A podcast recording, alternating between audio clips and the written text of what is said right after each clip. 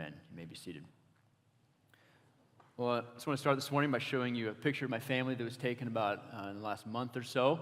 Uh, God has uh, blessed us with six children, ranging from 15 all the way down to four years old. And we were at a softball tournament, which my daughter, Winley, in the middle there, uh, had won. And uh, the question I used to get asked quite a bit was when I tell people I have six kids is, wow, how did that happen? And I'm like, well, do you really need me to explain that to you or not? And the question I tend to get more now than that is, uh, where does the height come from? And I tend to get offended. I'm like, what are you trying to say about me? Where you're asking where all the height comes from? Well, my son in the back there, he's 15 late, and he's uh, you know towering over me. McCabe not too far behind. And I remember, you know, just 15 years ago, uh, my wife uh, became pregnant with uh, Leighton, and we revealed that pregnancy to my parents. We were at our house, and her parents were there, my parents were there, and we had one of those little uh, babies that kind of shows like where you're at in the gestation period. And so uh, when the baby's in the womb, and we put it in a box, wrapped it up, and we were at dinner, and then we gave that box to our parents, and our parents opened it up, and they kind of looked at us. They looked down at the box, looked at us, realizing, wait a minute, are you pregnant? And the answer was yes. And there's a bit of a shock and joy. Shock because we'd only been married for a few months at that point in time, but this great joy that we were having a child and their first grandchild. And it's fun to reveal those types of things to family and friends. It's fun a, just to tell people about things that are going on in our life that are exciting and important uh, to you. In fact, in our culture, there's the trend of gender reveal parties. And I remember my sister and my brother in law, uh, they had a golf ball put the golf ball on the tee and he hits it into the air and there's blue kind of powder that goes into there signifying that they are having a baby boy. And things that matter to us we want to share those with people that we care about. And when we reveal things that are important to us that also oftentimes leads to f- some form of a reaction like in the case of revealing that you're having a child there's great joy and excitement. But in verse 15 of genesis 18 we find abraham here. He's eating a meal with god and this in of itself is a remarkable thing. There's no record of God eating with a meal with any human being this, up to this point in time. In fact, Abraham experienced something that really no other human had experienced until the coming of Christ. It was unique to him until the Lord Jesus Christ came to earth. And as he's finishing this meal, verse 16, we're told the men got up from there and looked out over Sodom. And Abraham was walking with them to see them off. Abraham is walking with God, and what we find out in Genesis 19 is two angels, and this dialogue begins between God and Abraham, which, which God reveals information to Abraham about what he is going to do to the city of Sodom and the city of Gomorrah, the city of Sodom where his nephew Lot lives. And as this information is revealed to Abraham, it elicits a response from Abraham. There's three parts to this morning, this passage. First is God reveals his plan to Abraham. Second, Abraham appeals to God and God's response to Abraham's appeal. Part one, God reveals his plan to Abraham. Verse 17, the Lord asks this question as Abraham is seeing God off. He says, Should I hide what I'm about to do from Abraham? Should I tell Abraham or not what I am about to do? Now, before we jump to any wrong conclusions about God, we want to be clear that God isn't asking this question because he doesn't know what he should do. He doesn't need to process his thinking out loud like oftentimes we do. Oftentimes, the way I think is I have to think out loud to myself or to other people, but he doesn't need to process anything. God knows everything and he knows all things. He has infinite knowledge and wisdom at all points in time. And rather than God asking this question for his benefit, he, I think, asking the question for our benefit. That is to reveal his thinking to us as the readers of Genesis. He's inviting us into his thought process of what he is about to do. Well, what is it that God is about to do? Well, in short, what God is going to do, or says he's going to do, is destroy the cities of Sodom and Gomorrah, these two cities. And why would God destroy Sodom and Gomorrah? Well, verse 20 says this The Lord said, The outcry against Sodom and Gomorrah is immense, and their sin is extremely serious. The word immense means their sin is large or numerous. Extremely serious carries with the idea their sin is very heavy. They're sinning with power or strength against the Lord. Verse 13 of Genesis 13 says, Now the men of Sodom were evil, sinning immensely against the Lord. This phrase, evil, sinning immensely, it's a rare phrase. And it suggests that they were living at a level lower than the normal sinner, that they were far worse, more debased than the average person. That their sin was with power and strength. that They are extremely wicked people. Well, how so? Well, the word outcry used in this passage is a word that is used in Scripture to describe the cries of people who are oppressed and who are brutalized. Jeremiah, the prophet Jeremiah, uses it to refer to the scream of terror by an individual or a city when it's attacked.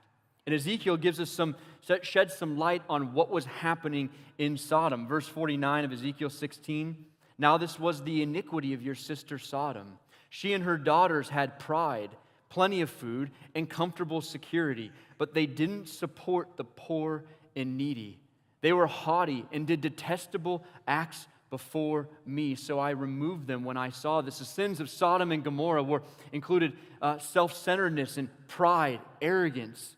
They neglected the poor and the needy. They did detestable things. And Genesis 19 sheds light on some of the det- detestable things that they were involved in. That sexual perversion, sexual sin ran rampant in Sodom. That when the angels of the Lord they go down to Sodom and they go to the house of Lot, we find in Genesis 19, verse 5, they called out, they there is the men of the city. They cry out or call out to Lot and said, Where are the men who came with you tonight? Send them out to us so we can have sex with them. I mean, what an uh, amazing thing to see, to hear, to witness. You have these visitors in your home, these two men, and the men of the city of Sodom are trying to beat down the door to Lot's home to get these men out to rape them. I mean, what, how disgusting and twisted of a culture. There's attempted homosexual gang rape in Genesis 19 in Sodom. The sin of Sodom is this heinous moral, social corruption. There's an arrogant disregard for just the basic human rights, this cynical insensitivity to others, this upturning of the natural order of God's creation. And in Genesis 19:13 we're told for we the angels speaking here are about to destroy this place because the outcry against its people is so great before the Lord. Their sin was so great, so serious against others and ultimately against God that it demanded punishment. It demanded justice. That the unpunished sin, it cried out to heaven for vengeance, just like the blood of Abel did. That what is happening in Sodom is so grotesque, so heinous, that it cries out to God, that it reaches to the heavens, to the ears of God, that justice, there must be vengeance for the sin that has been committed, for their sin is grave, and it demands punishment. Now, God says in verse 21 I will go down to see if what they have done justifies the cry that has come up to me. Now, this statement should not be interpreted or understood as indicating that God has limited knowledge and he's unaware of something and he needs to go gain information about what is happening. As Tozer said, God knows all thoughts, all mysteries, all enigmas, every uttered secret. He has total understanding of everything that's going on at all points in time. He's never without knowledge. Instead, what this implies or should tell us is that God's giving direct attention to the matter. And these words reveal something about God and about his judgment that we'll see is that his judgment, his decisions to bring punishment on the cities of Sodom and Gomorrah was undertaken with careful scrutiny of the evidence. You know, God is not willy nilly in his judgment. It's not like he just kind of all of a sudden got angry one day, flew off the handle, and then does something. He's not like a, a parent who loses their temper, a person who can't keep their emotions in check. But God's judgment, it's precise, it's calculated. He bases his judgments on full, accurate information. Full, accurate information, knowledge of what is going on in every facet, every way. He knows all that is happening. And what's also happening in verses 20 and 21 is that God is then revealing to Abraham what he is about to do. That these cities that are living in grotesque, immense sin against God are deserving of punishment. But why? Why does God decide to reveal this plan of his to Abraham? Why does he pass this information on to Abraham? You know, the truth of the matter is that God doesn't have to say anything, God can just do what God wants to do. He doesn't come to Abraham because he needs Abraham's opinion about what he should do or Abraham's approval. He's not just trying to share shocking information to get Abraham to pay attention to God. He's not like, you know, we are, where we're oftentimes trying to get people's attention through saying something or doing something, you know, putting something on social media to get likes and, and clicks and attention. He's not just kind of doing it to satisfy Abraham's curiosity. He doesn't have to give any reason to Abraham, but he does. And I think there are two reasons that he gives or why he decides to share this with Abraham. The first is because of what God promised to bring from Abraham. What did God promise to bring from Abraham? Verse 18 Abraham is to become a great and powerful nation. All the nations of the earth will be blessed through him. He goes back to the covenant promise that he made with Abraham that Abraham is to become this great and powerful nation. And what they will do as it pertains to the nations throughout the rest of the, what, the rest of the earth, the rest of the world, is they will be a channel of blessing to all the other nations.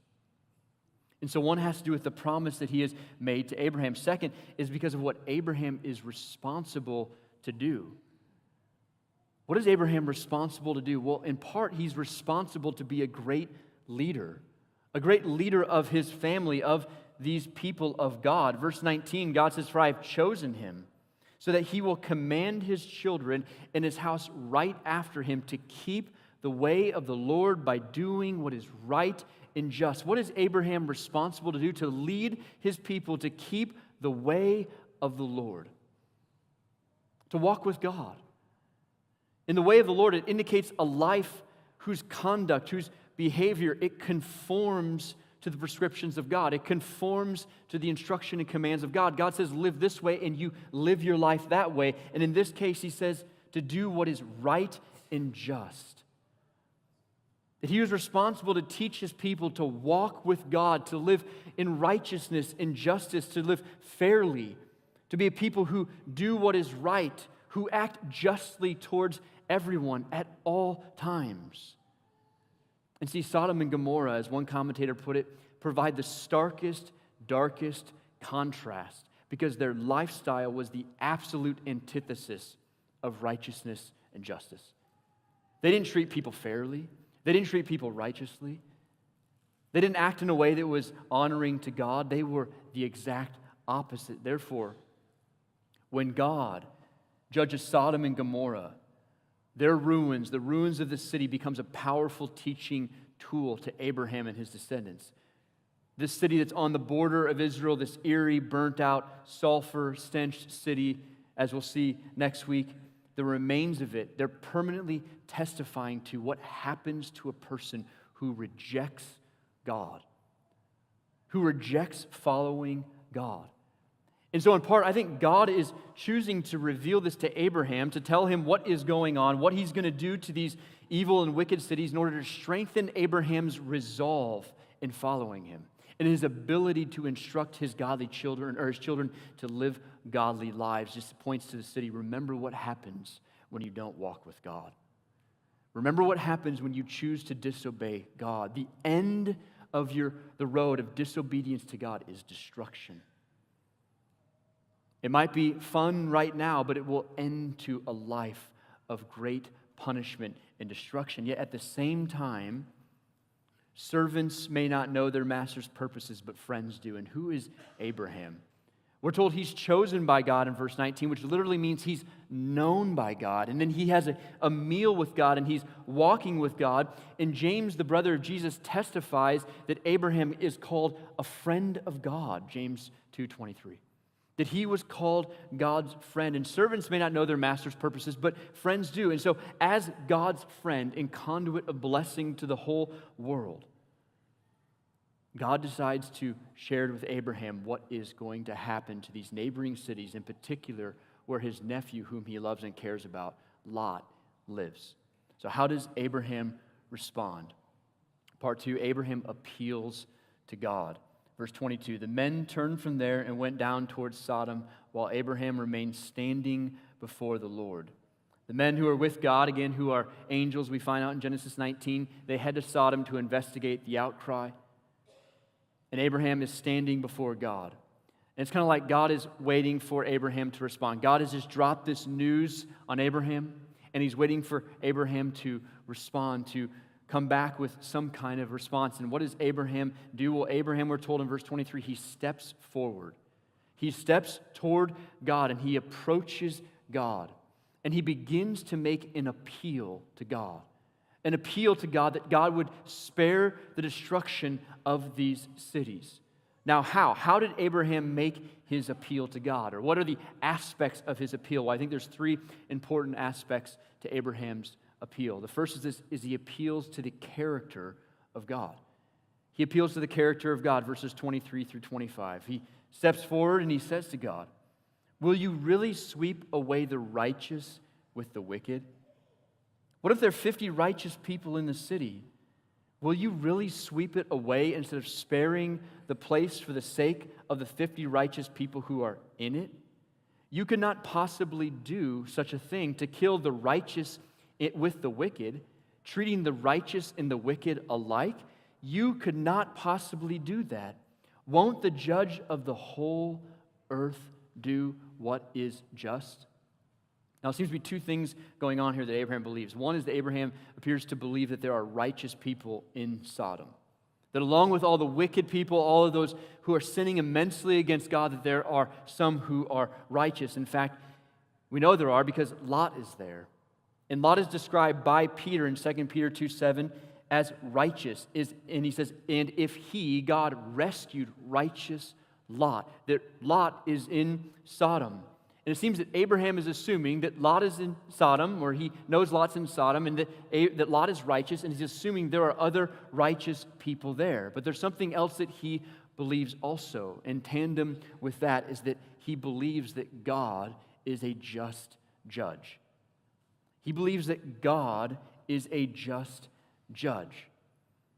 And it's on the basis, this basis of what Abraham believes about God that he makes his appeal. He appeals to the character of God, that God is a righteous and just judge. He says, You could not possibly do such a thing to kill the righteous with the wicked. Treating the righteous and the wicked alike, you could not possibly do that. Won't the judge of the whole earth do what is just? And I think what Abraham is saying here, he's asking the question rhetorically because he believes that God is just. And this is the character of God. God is righteous. That in his being, he is righteous. He is just in all of his actions, in all of his judgments. That God is righteous and just, that the righteousness is an attribute of God's moral being. And because of that, everything he does, all of his actions are right. It's impossible for God to do anything that is unjust. His judgments are righteous, his mercies are righteous. That the judge of the earth will do what is right in Abraham. His whole intercession, his whole appeal rests on this understanding of God. God, because you are fair, because you are just, if there are this many righteous people in the city, won't you spare the city? Won't you spare it from destruction? That Abraham, in one sense, he's reminding God of who he is. Not that God needs to be reminded, but he's going to God and he's making his appeal to God in the nature and the principles of who God is. And he's saying, God, won't you spare the city from your judgment, from destruction, because you are a just judge.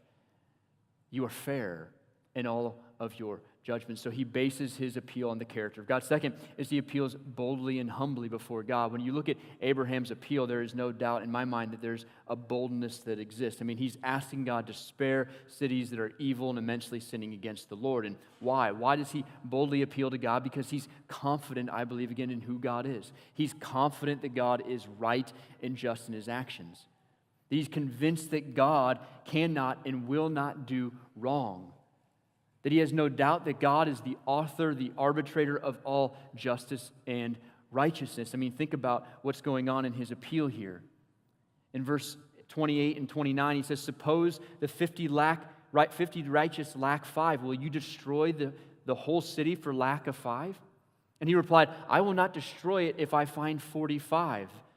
Then he spoke to him again. Suppose 40 are found there. And he answered, I will not do it on account of 40. And what Abraham does is he continues to press in and he continues to ask God. And with each ask, he's giving a lower number of righteous people needed. In fact, the last three petitions, he lowered the number of necessary righteous people by tens. There is a boldness on the part of Abraham in his appeal before God, but there is also a humility that he's humble. He's not arrogant, but he's bold and humble. Verse 27, I think, points this out. He says, Since I have ventured to speak to my Lord, even though I am dust and ashes.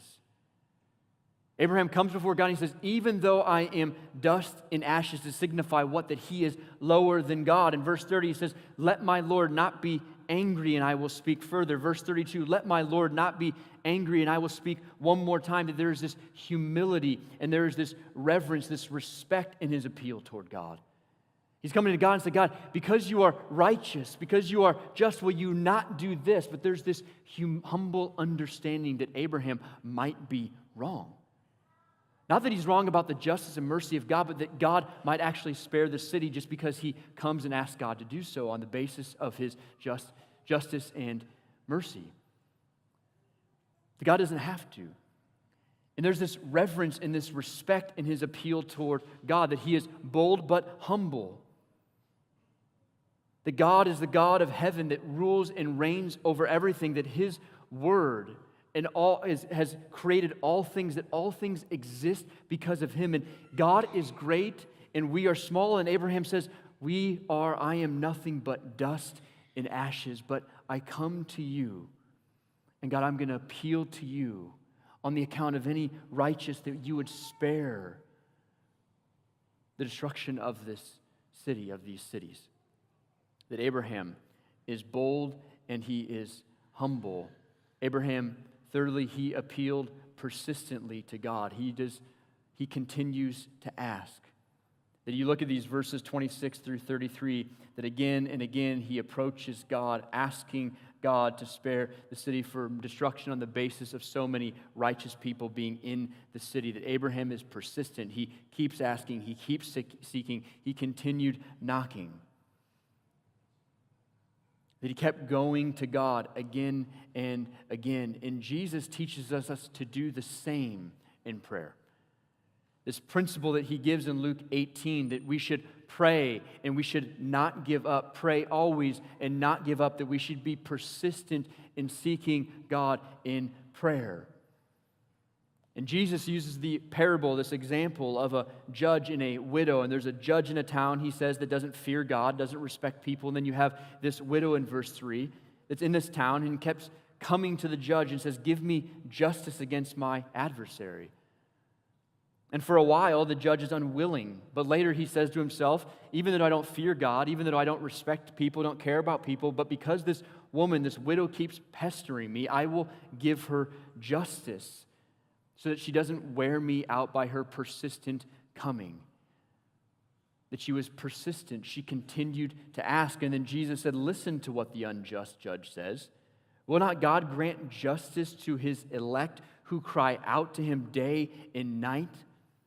Will he delay helping them? I tell you that he will swiftly grant them justice. Nevertheless, when the Son of Man comes, will he find faith on the earth? That Jesus is trying to draw, he's uh, bringing out this point, this principle of persistent prayer, of continuing to pray, continuing to seek God. And what's interesting is in this passage, the prayer is for justice. And from God's perspective, justice will come, and it will come quickly. He will rescue his people from suffering and injustice in the world and he will justly judge those who have rebelled. But from our perspective, from a human perspective, oftentimes justice seems like a long time coming. It couldn't come fast enough. But God's people, Jesus says, are to be persistent in prayer, just as the widow is persistent in asking. In asking. continuing to ask, that we should be like Abraham, persistently praying, seeking God, not giving up in asking of the Lord. And when I look at Abraham's appeal, one thing that stands out to me is Abraham's compassion for people. You know, Abraham isn't going to God and just asking that God would spare Lot, his nephew. He's not just making intercession for Lot himself, but he's making intercession for the city of Sodom and Gomorrah, which is interesting. That it seems that Abraham has this compassion like God does for others. Not just for his nephew, but for all that are in Sodom. And he demonstrates this God-like compassion for other people, that he cares. That he cares enough to go then before God and make an appeal to God that God would spare these people. Now, how does God respond? How does God respond to Abraham's appeal? Well, one way that God responds to Abraham's appeal is I think he does so just gently and patiently. In verse 26, the Lord said, If I find, if I find 50 righteous people in the city of Sodom, I will spare the whole place for their sake. And Abraham he asked God again and again, in fact, six times, What if, God? What if there's this many? What if there's this many? And each time, God responds. And God does not respond meanly or in anger, but He is patient with Abraham. He's patient with him. He's gentle towards them. He doesn't scold Abraham or push Abraham away or ignore Abraham, but he is welcoming to Abraham's request. He welcomes him. He's patient with his asking again and again and again. And he's gracious in his response. You look at verses 26 and 28. If I find 50 righteous people in the city of Sodom, I will spare the whole place for their sake. Then Abraham answered, Since I have ventured to speak to my Lord, even though I am dust and ashes, suppose the 50 righteous lack five. Will you destroy the whole city for lack of five? He replied, I will not destroy it if I find 45 there. And that number continues to go down even to 10. And God says, I will not destroy it. I will not destroy it. That God is gracious in his response. And we know what God does. God does actually rescue Lot from the destruction of wicked Sodom. And he rescues Lot and his family before destroying those who are sinning immensely against the Lord. The God is gracious and merciful, but he is just and fair in his punishment and judgment. He will spare the righteous ultimately, and he will judge the wicked with a just punishment. And like Abraham, God has revealed a coming judgment to us. That Abraham has been given information that there is a judgment coming on the city of Sodom and Gomorrah, where his nephew is at. And likewise, God has revealed that there is a coming judgment on the world that we live in as well.